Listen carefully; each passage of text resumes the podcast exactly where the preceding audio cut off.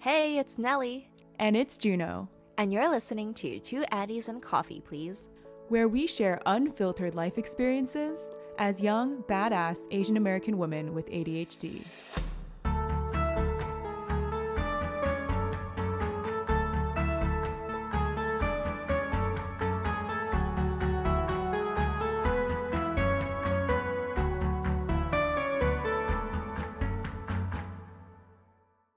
Welcome to another episode of Two Addys and a Coffee, Please. In this episode, we're excited to have Katy Weber here with us. Host of the Woman and ADHD podcast, ADHD advocate and holistic health coach, and author of Worth It, A Journey to Food and Body Freedom. So, hi, Katie. Thank you so much for joining us. Hi. We are really happy to come onto your podcast last time. And we're super grateful for you reaching out. Um, I thought your story was super cool. I love the work you're doing. Could you introduce yourself and a quick background for our listeners? Yeah, absolutely. So I was diagnosed with ADHD in 2020 at the age of 45. And I am what I like to call a pandemic diagnosis, which was basically everybody went into lockdown and I had a mental breakdown. and then I am lethargic and lying around on the couch for days and I can't get motivated. And so during lockdown, my kids were home my husband was home i didn't have a housekeeper anymore the house was just a disaster all the time and i am an entrepreneur as a health coach so like i tend to like work for small snippets throughout the day whenever i can fit it in and suddenly my kids were home and on zoom and there were all of these like you know i just felt like I, I couldn't concentrate on my own work because i was always felt like i any minute i was going to be pulled away by one of my kids for some reason and so I had been complaining to her about this. And like, I just felt like I couldn't do anything. And then, of course, you know, there was a global pandemic and I just had so much anxiety. And it just like, I felt like my world was closing in on me. And so she said, look, you really need to look into ADHD mm-hmm. because she was seeing this, um, what I now term as piece of shit syndrome, which is like, you know, here is this woman who is bright, she's, you know, capable, uh, she is, you know, an intelligent woman who views herself so uh, terribly, you know? And so she was saying like a lot of ADHD manifests itself in women as this, you know, as this real disparity between who you are on the outside to other people and how you feel inside. And I was like, oh yeah, I definitely relate to that that. and so I said, okay, fine, let me look into it. I did a self test, uh, the ADDitude Magazine self test, which is uh, by Sari Solden. And I scored a perfect score, which is like, you know, I like to joke. It's the only time I've ever aced a test. And. And that was the first time I realized okay, so when we talk about ADHD, especially in women, we're talking about inability to manage chores, you know? And so, like, the questions on that test really brought home a lot of sense of like, do you panic if somebody comes to your house? And I'm like, oh, yeah, for sure. Like, you know, making all of these connections between like the ways in which our executive function, you know, manifests in our lives and, you know, how little we think of ourselves based on what we are actually doing in real life. So that's why I was like, that's when I was like, oh, wow, I feel like all of these seemingly random struggles that I have had throughout the entire course of my life are all suddenly being described by this one diagnosis in such this incredible way. And I was like, oh my God, like, wow, I was reevaluating everything in my life. I was going back to middle school and my grades and all the struggles I had there, like handwriting issues. Like it just felt like every where I turned, there was another rock that I was turning over, and it was like, yep, ADHD. yep, yep, that's also ADHD. And I just was blown away and felt kind of like this phoenix rising from the ashes of this mental breakdown where I was like, oh my God, like my, I felt like my, my personal narrative was changing really radically where I was like, wow, like I am looking at myself as this completely different, highly capable person now. And really realizing like how I had just completely uh, mislabeled myself. And I really wanted to find out if there were other women, especially like women my age in their 40s, who had gone through their whole life being misdiagnosed with depression and anxiety and uh, postpartum depression and all of these kind of experiences that never really felt right. Uh, and then suddenly being diagnosed and then having this incredibly transformative experience. And I wanted to find out if other women had experienced this. So I was like, well, uh, how am I going to interview women without being weird about it? So I'm like, I'll start a podcast. and if I start a podcast, uh, then I will have an excuse to interview other women. And the first thing I did, I'm a huge podcast junkie. I love podcasts. And so, like, when I was diagnosed, the very first thing I did was type women and ADHD into a search engine on Apple Podcasts. So that's how I came up with the name Women in ADHD because I figured it would be really easy for other people to mm. find. I immediately went into hyperfocus and started like reading everything I could, listening to all these podcasts, joining all these Facebook groups, going on TikTok and Twitter, and just like my entire life became about understanding and researching ADHD. I was in this um, Facebook group for women who are entrepreneurs with ADHD, and I just kind of posted, you know, I'm thinking of starting this podcast. I'd really just want to interview and talk to other women about their experiences. Is anybody interested in going on my podcast? And you know, uh, we could also talk about your business too. And in that same day, 40 women reached out to me Wow. Oh, wow. Yeah. And that's when I was awesome. like, oh, I think maybe I've hit on something. so I just kind of started interviewing women one after the other and finding out their stories and kind of how they first were diagnosed, what their experience was. And it's been so incredibly amazing to have these conversations with women, but it never occurred to me that like anyone would listen to them. You know, I just wanted a I just wanted an excuse to interview women for myself, you know, it was purely selfish.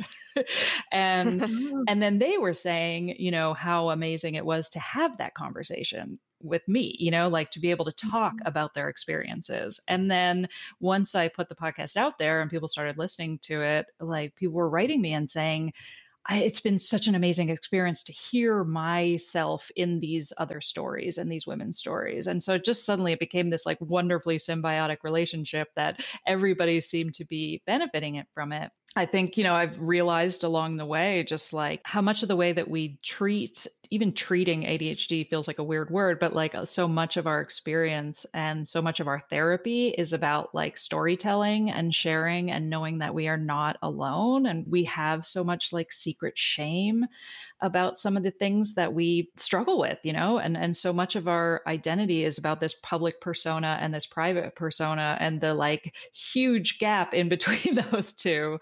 Uh, so there is like a lot of private and secret struggling. And so I think that hearing other people going through that is such a there's such overwhelming sense of relief. It feels like that's really what we're looking for. Like we're just looking to be understood and we're looking to understand ourselves. And we've spent our whole lives kind of not really knowing what was wrong with us and and that was kind of how I found out about ADHD and started the podcast. And I have a history in journalism, so it kind of makes sense that I love interviewing people. So now that's like my full time hobby.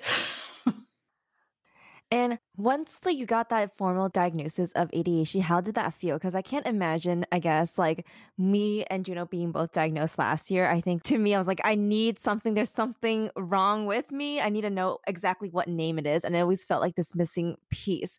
So when you were growing up, was ADHD talked about amongst women? What was that like growing up without that diagnosis? And how did you manage all of those ADHD symptoms prior to like having this formal treatment and then also getting maybe like medication therapy and things like that? I I had never heard of ADHD in uh, my childhood. I mean, I, I was born in 1974. So, like, I was growing up in the 80s and was in high school in the late 80s, early 90s. And so, if ADHD was like, I didn't know anybody who had ADHD, it was nowhere near as prevalent even with boys. Like it just, I had never heard of it. You were just, there were just the kids in the back of the class who misbehaved and they went to the principal's office. And I started really, really struggling in school around middle school. And I had two older brothers who did really, really well in school, straight A's. They both went to really prestigious colleges. And I came along and my parents had no idea what to do with me. And I suddenly like started getting like D's and F's. And this was just like not something our family did. On the one hand, my father was like, "This is terrible, and we need to do something about this, and you need to study harder," and and and you know was sort of more like almost like embarrassed by the fact that I one of his offspring was doing so poorly in school.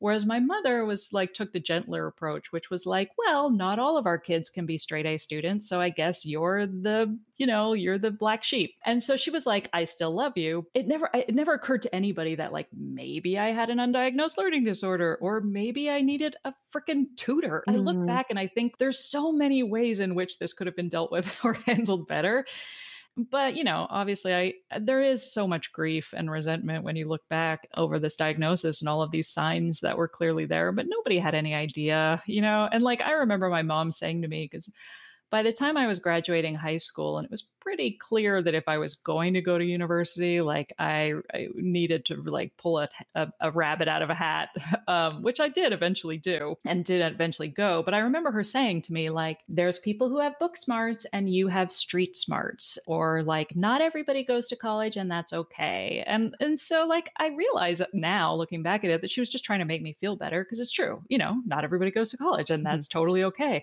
But I also realized, like, like how damaging those comments were in terms of just my sense of self and my sense of my own intellect, you know, and how much our intellect is tied to our academic performance. And, you know, and so when so many of us do poorly in school, I think we end up spending the rest of our life trying to convince ourselves that we are not dumb. as a result. Mm-hmm. And so I think like I've learned so much from interviewing other women who are just brilliant. And some of them have PhDs and some of them didn't even graduate high school, right? And so I'm like, your intellect has nothing to do with your academic performance. And that was a big mental shift for me personally, because I didn't realize how much I had carried that shame with me into my adult life. So, in terms of managing symptoms, I started smoking at the age of 14. I uh, was a heavy coffee drinker. I definitely like look back and I realize I had like, I self medicated with alcohol, drugs, and caffeine and nicotine in the morning and then alcohol and drugs at night. And it was funny because like by the time I joined the school newspaper and became a journalist and worked in newspapers for, you know, decades, that was our culture. The culture was you wake up and you just pound caffeine until like 2 p.m. and then you switch to alcohol and then you, you know, and then you drink until you pass out and that was kind of a celebrated cult. Oh, and you were chain smoking the whole time too. So that was like newspaper culture, journalism culture, mm. like really kind of glorified a lot of those behaviors, or at least made it feel cool. So I did a lot of self medicating, and I dropped out of university too. I dropped out after my first year and ended up uh, wandering and trying to figure out what I wanted to do with my life, and eventually decided I did want to go back and get my BA. So I like forced myself back to school and really like focused. I, I, I feel like there were like moments in my life where I could pull myself together just enough to get the job done and then I would get an A and then I'd be like all right well I did that you know like these moments where you I could pull myself up by my bootstraps and get the thing done but literally like by the skin of my teeth and it took everything I had and then mm-hmm. I would be exhausted afterwards people with a- undiagnosed ADHD there's that sense of like I can do it right I mm-hmm. can mm-hmm. if if the motivation is there I can get my act together and do it so therefore when I'm not doing it I must be a lazy person and you you know, which is not true. Basically, I've been on various cocktails of antidepressants for most of my life. Um, and actually, now is the, you know, since my ADHD diagnosis, it's the first time I haven't been on some kind of mm. antidepressant. So, oh, wow, congratulations. Yeah. That's amazing. I totally agree with what you said about um, school not measuring your capability. And I feel like so many brilliant, bright people are like just pounded down by all these executive functioning requirements that are required in school and jobs. And actually, as we've been interviewing people with ADHD as well, not necessarily for this podcast, but some other research we're doing, um, some people are so upset because they are super like overqualified for their jobs or overqualified for certain things, but they struggle to move up because of neurotypical processes that are required of them, like disregarding their like intellectual capabilities. So I'm a little curious, uh, especially with your experience interviewing all of these super successful women with ADHD. Um, what are some of the patterns that you've been seeing that surprised you when you first interviewed them? One thing I think a lot of us have in common is that piece of shit syndrome, you know, like feeling like imposter syndrome. I think imposter syndrome is something understandably that every one of my guests has experienced to some degree, which is really just this sense that, like you said, I feel like other people are further along in life than I am. Mm-hmm. and I feel like, you know, even just like salary negotiation or like, you know, things that other people seem to be you know effortless at are, are things that we like really really struggle with and and and then there's the rumination and overthinking and anxiety like I think there are so many ways in which we just feel deep down we are going to get found out that we are like masquerading in life and that we are kids pretending to be grown-ups. so I was terribly in debt when I met my husband. I lived in Toronto and I always had American citizenship, so I had like a social security number, but in Canada it's a social insurance number and it's the same idea, right? Mm-hmm. It's like you're ID number that follows you around. So when I moved here, I was 26 and I had such terrible debt that like lawyers were calling me and they somehow found me in the US at my new number and oh, wow. and so my husband we were just we had just started dating and like he was sitting in my living room and the phone rang and i picked up the phone and immediately hung it back up again and he was like uh what just happened? And i was like nothing. That's just lawyers who are trying to track me down. And, then burst, and then i burst into tears. And and why he didn't run for the door in that moment and never look back i never know but for some reason he stayed and was like okay what is happening and i was like i don't know i'm in terrible debt and i don't know what to do and i'm so overwhelmed and i just like explode like i just like tum- it all tumbled out of me that I didn't know how to manage debt. Like I just felt like there were things that people knew how to do and I couldn't. And like it seems silly. You it's it, these are the things that are so hard to articulate and explain to people who don't struggle with this stuff, right? Which is like, wherein lies the struggle? because people are just like, well, just do it. And you're like, no, like, how do I describe that sense of paralysis, right? Like, it really is so difficult to describe. And so for him, he just, I was telling him, you know, I was like, I just don't know where to start. I'm so overwhelmed. And so I just shut down and I don't do anything. And so he was like, all right, look, let's just figure this out. We'll sit down. And, and he sorted it all out for me. He called credit counselors and like, he basically solved my debt issue. And then at that point, we, he was so in love with me that like we bought a house together and merged our banking. And basically, he's taken it, he took everything over from that day forward. and he's, he does everything. And so on the one hand, I'm like, thank God I have him helping me with finances and doing all of this stuff and if it wasn't for him like i would i would never have a credit score to buy a house you know or like all of these other grown up things that are required in life.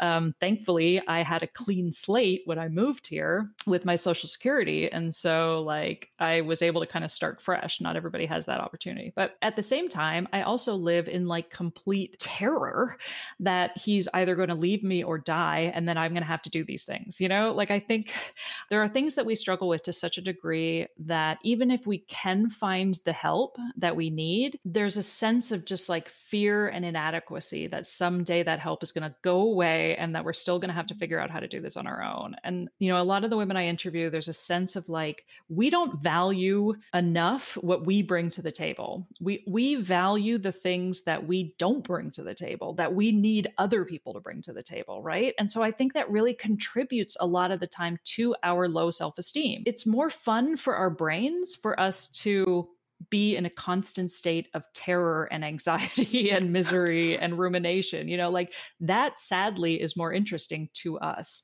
than it is like being satisfied and having gratitude and being peaceful. Like those are boring. And so we don't tend to stay in those states of mind very often.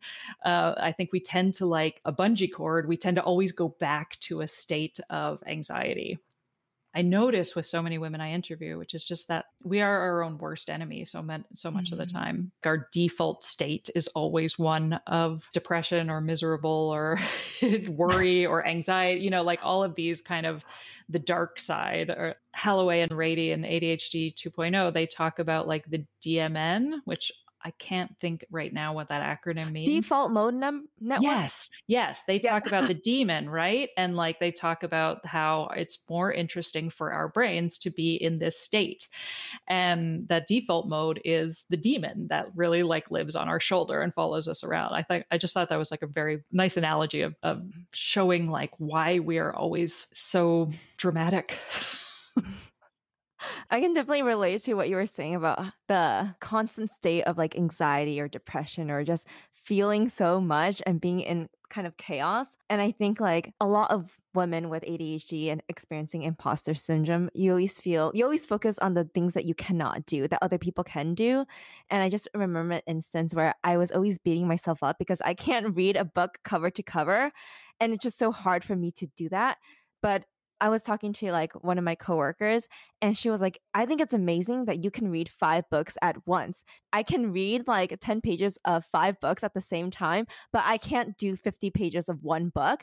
And I was like, oh, wow. I didn't understand that that was a strength that I had. And I could bring that to the table if I just realize that this is what I am good at and I don't need to compare myself to like oh other people can read cover to cover all in one sitting and things like that and I think it really does affect the way that you perceive yourself and how you interact with other people and I'm really curious like living with your husband how did you kind of communicate all of your like quirks that are related to ADHD and how did he kind of react or accept that differences Yeah, you know, it's funny. I think our relationship has improved immensely since my diagnosis because we always had this r- dynamic where he was the competent one and I was the hot mess, right? And that was just like how we existed. At least I thought we did.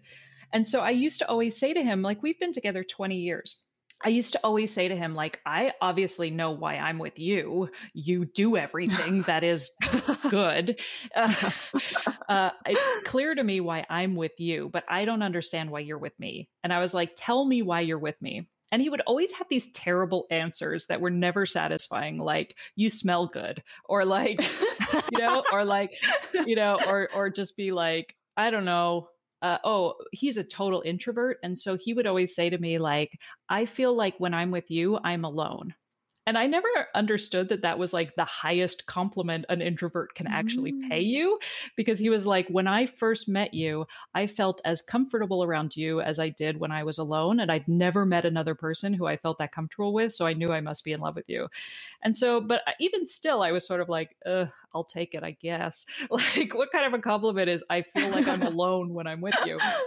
Uh, and so, but like I said, like I just never really saw myself as having anything to bring to the table. And when I was diagnosed and I was able to really kind of reframe a lot of the things that I thought of as faults, like you said, like the frenetic energy, the, you know, always shifting, never able to stay at a job for two years. uh, Once I started looking at it as like, I have a lot of energy and I'm super passionate about things. And so I, I can't stay in a boring job for two years. I need to move on. You know, like the way that you're able to reframe parts about you that you always thought were terrible and shameful and lazy. And now you're like, wow, no, actually, I bring a ton of interesting things to the table. I'm endlessly fascinated. Like, I have childlike fascination about the most ridiculous things.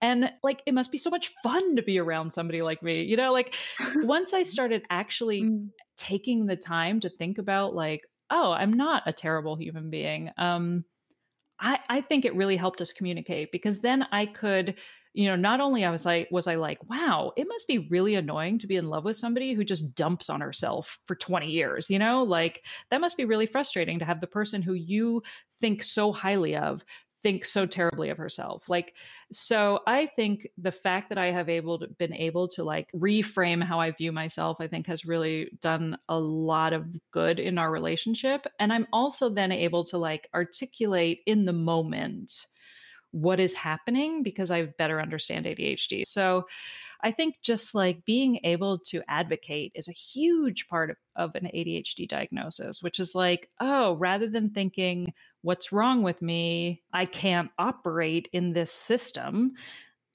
You know, think this system is not serving me, or this system, you know, needs to be tweaked for my needs. And so you look at that and you're like, that is, you apply that to relationships, you apply that to jobs, you apply that to school. Like every, you know, there were so many facets of my life where I was thinking, what's wrong with me because I can't do XYZ, as opposed to just being like, no, XYZ is demanding something of you that you are not capable of doing in your current neurological state. So let's figure out how you can do X, Y, you know, what you what help you need to do that. And so, yeah, I think that has just been like mind blowing how um, that simple little like philosophical tweak uh, has affected my life in in so many ways.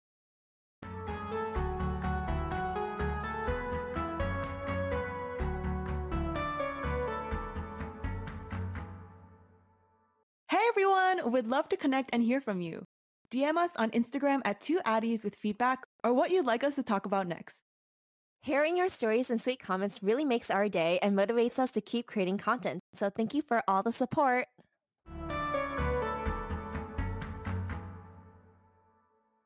I really, really love what you said about your journey in identifying what you love about yourself and the strengths, uh, especially the fun part. I think the traits that make us distracted and excited about things like a child make us special. I, me and Nellie were actually at the park the other day. It was like a playground and a bunch of kids shooting around with water guns and climbing things, and the adults sitting in the corner. We were like, will we be like that when we're adults? Like, what? Why are there no playgrounds for adults? We were Googling the shit out of this. Like, we were like, there needs to be adult playgrounds in New York City. Come on, New York City. And we were like, oh my God, is everything just bars? Like, is there nothing? ADHD people need to be on top of this shit. Right. They need to be organizing the play places and the hangout spots in New York because then it'll be so fun. Right.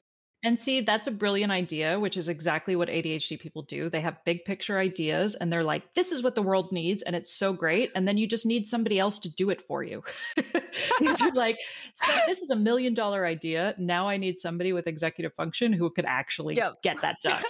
Yes. But that's fine. But then you know, you're like, now I know what I'm good at. And now I need interns or now I need VAs or whatever you need to like get that stuff done.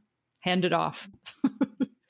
Yeah, I think recognizing that the ideation process is a strength and really special and unique is so important. What you mentioned earlier about not being like a master or like specialized in one particular thing can make us beat ourselves up sometimes. And I know a lot of people, at least myself actually a lot too, before I got diagnosed, I was always really self conscious that I was not spending all of my time in a particular field and exploring different projects. But I read somewhere that the people who are the most innovative and make the biggest changes in a field are the people who are very multidisciplinary and have a lot of different interests. So I was like, hell yeah, yeah. ADHD people.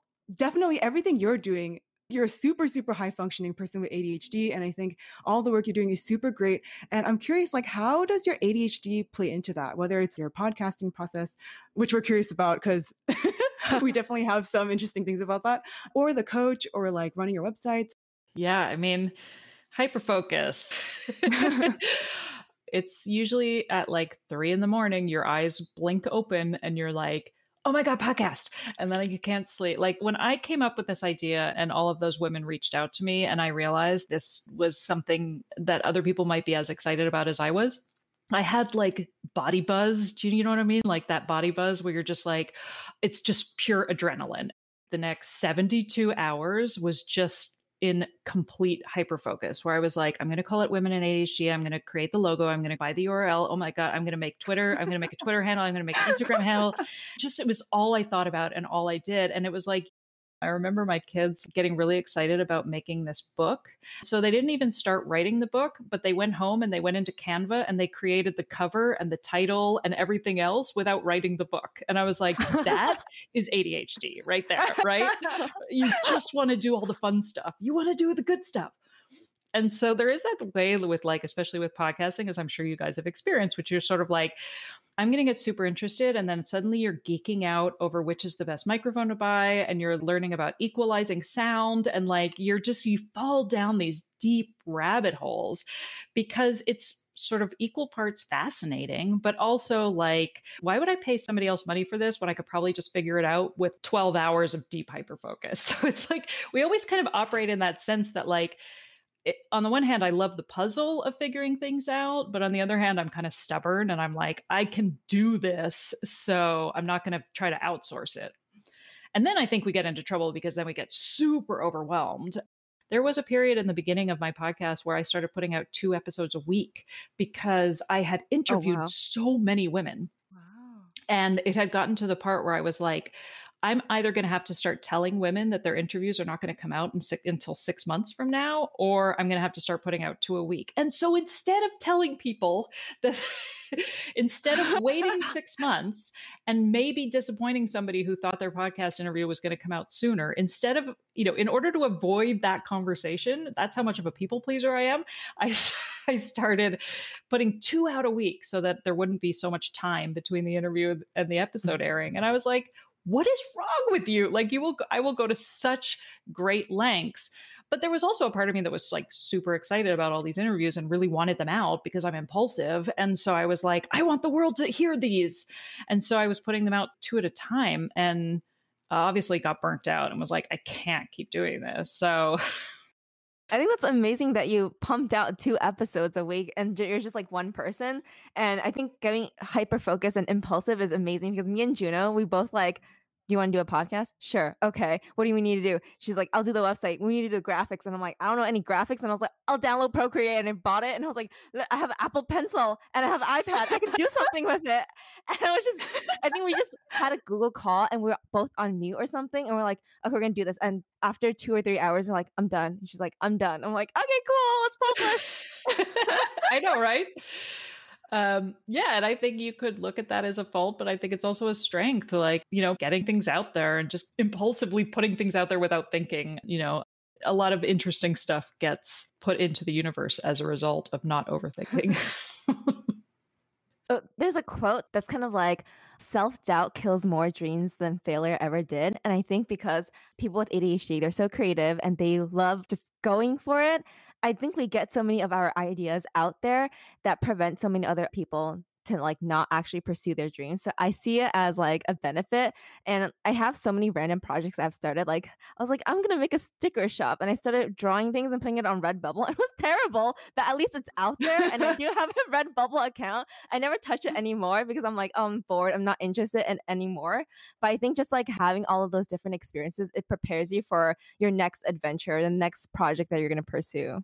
Yeah, I loved making things. I just hate promotion. If I need somebody who could yeah. do the oh promotion, because oh mine is like, I'll be like, oh, I accidentally made a merch store on Printify one week and I like created all these t shirts. Do I ever talk about them or promote them? No, because I was like, I, I just made them and they're out there. And I'm like, how is anybody going to find them? I don't know. But, you know, like that part of it, or, you know, even with coaching, you know, like I'll create a coaching program and I'll be like, hey, everybody, I created a coaching program. And then that's it. I'll forget that I made it. And then I'll be like, why isn't anybody responding to this coaching program? I'm like, oh, right. Cause you have to like market the shit out of it. And I hate it. I hate that part of it so much. So yeah, but that's like, you know, that's where you hire interns. that's also on my to do list to do hire interns. Yeah. I totally relate to the loving making things and hating the marketing. I thought that was just us, so that's oh, great. Yeah. And if you think about it, like there's so much happening there. Like, not only is there executive function and memory issues there of just literally like forgetting you did the thing, but also there's the issues with just feeling uncomfortable with self promotion, which is imposter syndrome. And then there's the the same idea of just like once you're completed a project, you're kind of lose interest in it because it's done. Like we are interested in the creative process. So once something is done, somebody's like, that's so great you did that thing and you're like oh yeah whatever that was last week i'm on the next week you know i used to like the minute a podcast was out i would get started on the next one and like my mm-hmm. podcasts come out on mondays and so usually by sunday i'm like oh i really need to do this yeah, I'm procrastinating more and more each week on the boring mm-hmm. stuff because there's other shiny, bright, interesting objects for me to be chasing. And yeah, we have a really hard time kind of like staying in the moment and like soaking in the greatness of anything we've accomplished because again, it's that sense of like peace and gratitude and appreciation. Those are all boring emotions. So why mm-hmm. do we have poor self-esteem? I wonder because we don't we don't like appreciate anything we accomplish because simply like acknowledging our accomplishments is very uncomfortable for us.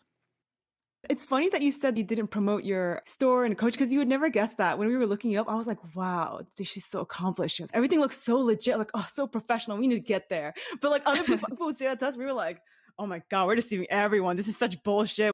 Nellie and I were talking about how we don't take more than I don't know, 30 seconds to say we did something great, Nelly would say something like, Hey, you know, it's actually really cool that we launched this in four months. Like, that's amazing. And I was like, Huh, yeah. Oh, fuck, we didn't do this shit.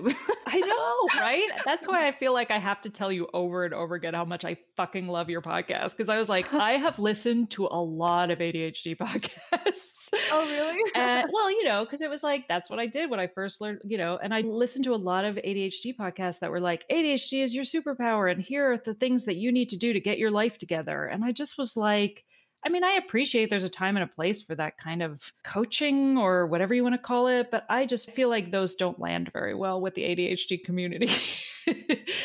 um, because you know how many calendars I've bought in my life? A lot. I don't need mm. you to mm-hmm. tell me that your calendar is going to save my life, right? Mm. And so, you know, I think there's like a really delicate balance between trying talking about like ways in which we can help each other cope versus like let's just talk about why we tick because that puzzle part of it i think has way more of a like a positive mental health effect on our self identity than just being like i am broken and something that you have is going to fix me. You know that just perpetuates a sense of brokenness. And so when i came upon your podcast and honestly initially i was like oh they're too young. I'm not going to relate to this podcast at all. But, but, then i started listening to it and i love how you guys swear all the time because it just gets me so fired up. But you know i think it's almost like you were saying earlier nelly like we feel things really strongly, right? And sometimes you don't know what to do with that. And so if you don't have like an outlet where you can be like, fuck yeah, then like sometimes you just kind of tamp it down and it can be a little heavy. And so I feel like you guys just talk about really serious issues in just this incredibly positive, like I don't even know what the word. You just get me fired up in a way that like I love the feeling I get after listening to you guys having a conversation, which is like I mean, what more could you want from a podcast, right? Mm-hmm. Is just like, you know, I'm not necessarily looking and then I trust that any conversation you have is going to make me feel that way. So then I'm like, I'll buy whatever you're selling, you know, like I don't care what oh. you're talking about. I will buy, you know, and that's the kind of audience you want, right?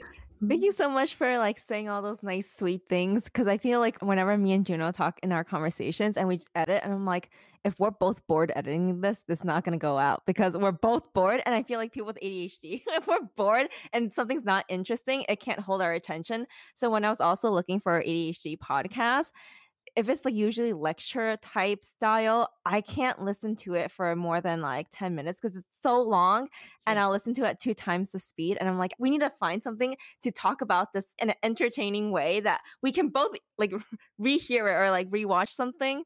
So, yeah. That is funny because I listen to my podcast on one and a half speed, but I can't listen to yours on one and a half speed because you guys talk so fast. That's You're like, funny. You're like the only podcast I listen to that I listen to on regular speed. So I don't know if that's a compliment or an insult, but that's awesome. All the amazing things you said about our podcast was actually why we were really excited when you reached out because I was like, holy shit, like women in ADHD, like specifically women, that was also badass. But two, like yours are also super conversational and so chill. And I was like, yes, we need more of this. Um, and with really fun people. So I thought that was so cool. Actually, one thing I'm curious is like when you were having conversations with women with ADHD, what was that like? Because I think like me and Nelly, we had some hiccups when we were talking and we interrupted each other and things like that. So I'm just curious what the experience is like. In the beginning, uh, you know, one thing that drives me crazy is how much the women apologize for just existing. You know, how many times do women say, "I'm sorry, I'm rambling. Oh, I'm sorry, I'm, I'm you know, sorry, me again." And so that's something I try to tell my guests, which I'm just like, "Stop for Christ's sake, stop apologizing." Like this there's so much freedom in having an ADHD podcast because I'm like, we can ramble, we can go off topic. You start a sentence and halfway through you're like, "What was he even talking about again? Like, you know, but it's a safe place. So you know that like everybody's along for the ride. And that's what amazes me that people even listen to these conversations because you're like, what are we even talking about again? I don't remember, but I'm sure it was interesting, you know? and then like, and then I go back and edit the podcasts and I was like, damn, that was a really interesting conversation, you know? Like, and then the person, my guest, I'll reach out to them and be like, Your episode is coming out on Monday. And I'm like, And I bet since you have ADHD, you remember nothing about the conversation. And they're like, It's true. I don't remember anything about it. Uh, so, like, uh, so on the one hand, I just love how they just like go off in all different directions. But I have developed my five questions that I ask everybody because I try not to go over an hour. If they are way longer. It's really hard to edit because every sentence literally runs into the next thought and like you there's no like clean way to edit, right? You know. So I felt like if I created some sense of structure in the moment with my questions, it was going to be a lot easier for me to just find those artificial pauses. And then I also found that my guests felt better. Like some of them come with full notes where they're like, I've prepared for this test. and then and then if we don't get to one of the questions, I feel guilty because then I'm like, I'm sorry you studied for this test and the question wasn't even on the exam. But it makes my job a lot easier in terms of editing if I have a little more structure. So I started imposing that after a few weeks of realizing how insane these conversations are. But I still like, I freaking love them. I love they go all sorts of weird places. And like you said, like I love listening to them too. I feel like we're really good at just holding on to the saddle and going for the ride and not falling off the bull. That's the weirdest conversation metaphor ever, but you understand, right? I think last time when we were on your podcast, me and Juno were talking like, oh my God, you're a great speaker. And the transitions that you have leading into the next question and your responses and stories are just like super amazing and well spoken and put together. And I just like love listening to your podcast and the way you interview all your guests. Do you have any tips for those listening, especially those with ADHD or women with mental health struggles as well? All right, I'll try to keep this brief. Listen to two Addys and a coffee, and please. I always have to remember the polite part at the end. I think hearing other people's stories is an incredible way to develop self identity. I feel like how we understand and treat ADHD really is about like knowing that you're not alone and knowing that this is an incredibly complex and nuanced diagnosis. Even just the term diagnosis is weird because then it sort of medicalizes it. And then people treat it like you have a terminal illness, which is not the case, you know? So it's really difficult to understand ADHD by just learning about like what is executive function and what is inattentiveness and what is time blindness. Like it's important to understand those things, but I think it really hits home when you start to understand like how those relate oftentimes things need to be like told to us explicitly. like, you know what I mean? Like, you can see somebody else doing something and it won't really register with you. And it has to like land with you in a specific way for it to really connect in your own psyche. And so I think it's really like why we're constantly trying to solve the puzzle that is us. Um, one of my favorite quotes that I ever heard, I have no idea who said it or even what it was. I just remember hearing it in passing once and thinking it beautifully summed up me and now, by extension, women with ADHD, which was like, I've never found a job that was as interesting as me. right? Where it's just like, I've never found anything as interesting as me. like, I think we are endlessly fascinated by ourselves and the world and how we relate to the world. And we love solving the endless puzzle that is our existence. That's amazing. Thank you, Katy. We are so honored to have had you in this episode. And we strongly, strongly recommend checking out her podcast. Mm-hmm. She's super, super awesome. And this is actually, did you say your six month anniversary of the podcast? yes. Yeah. Amazing. Congrats. So, as a fellow ADHD podcaster, would you like to close the episode? Thank you for listening to another episode of Two Addys and a Coffee, Please.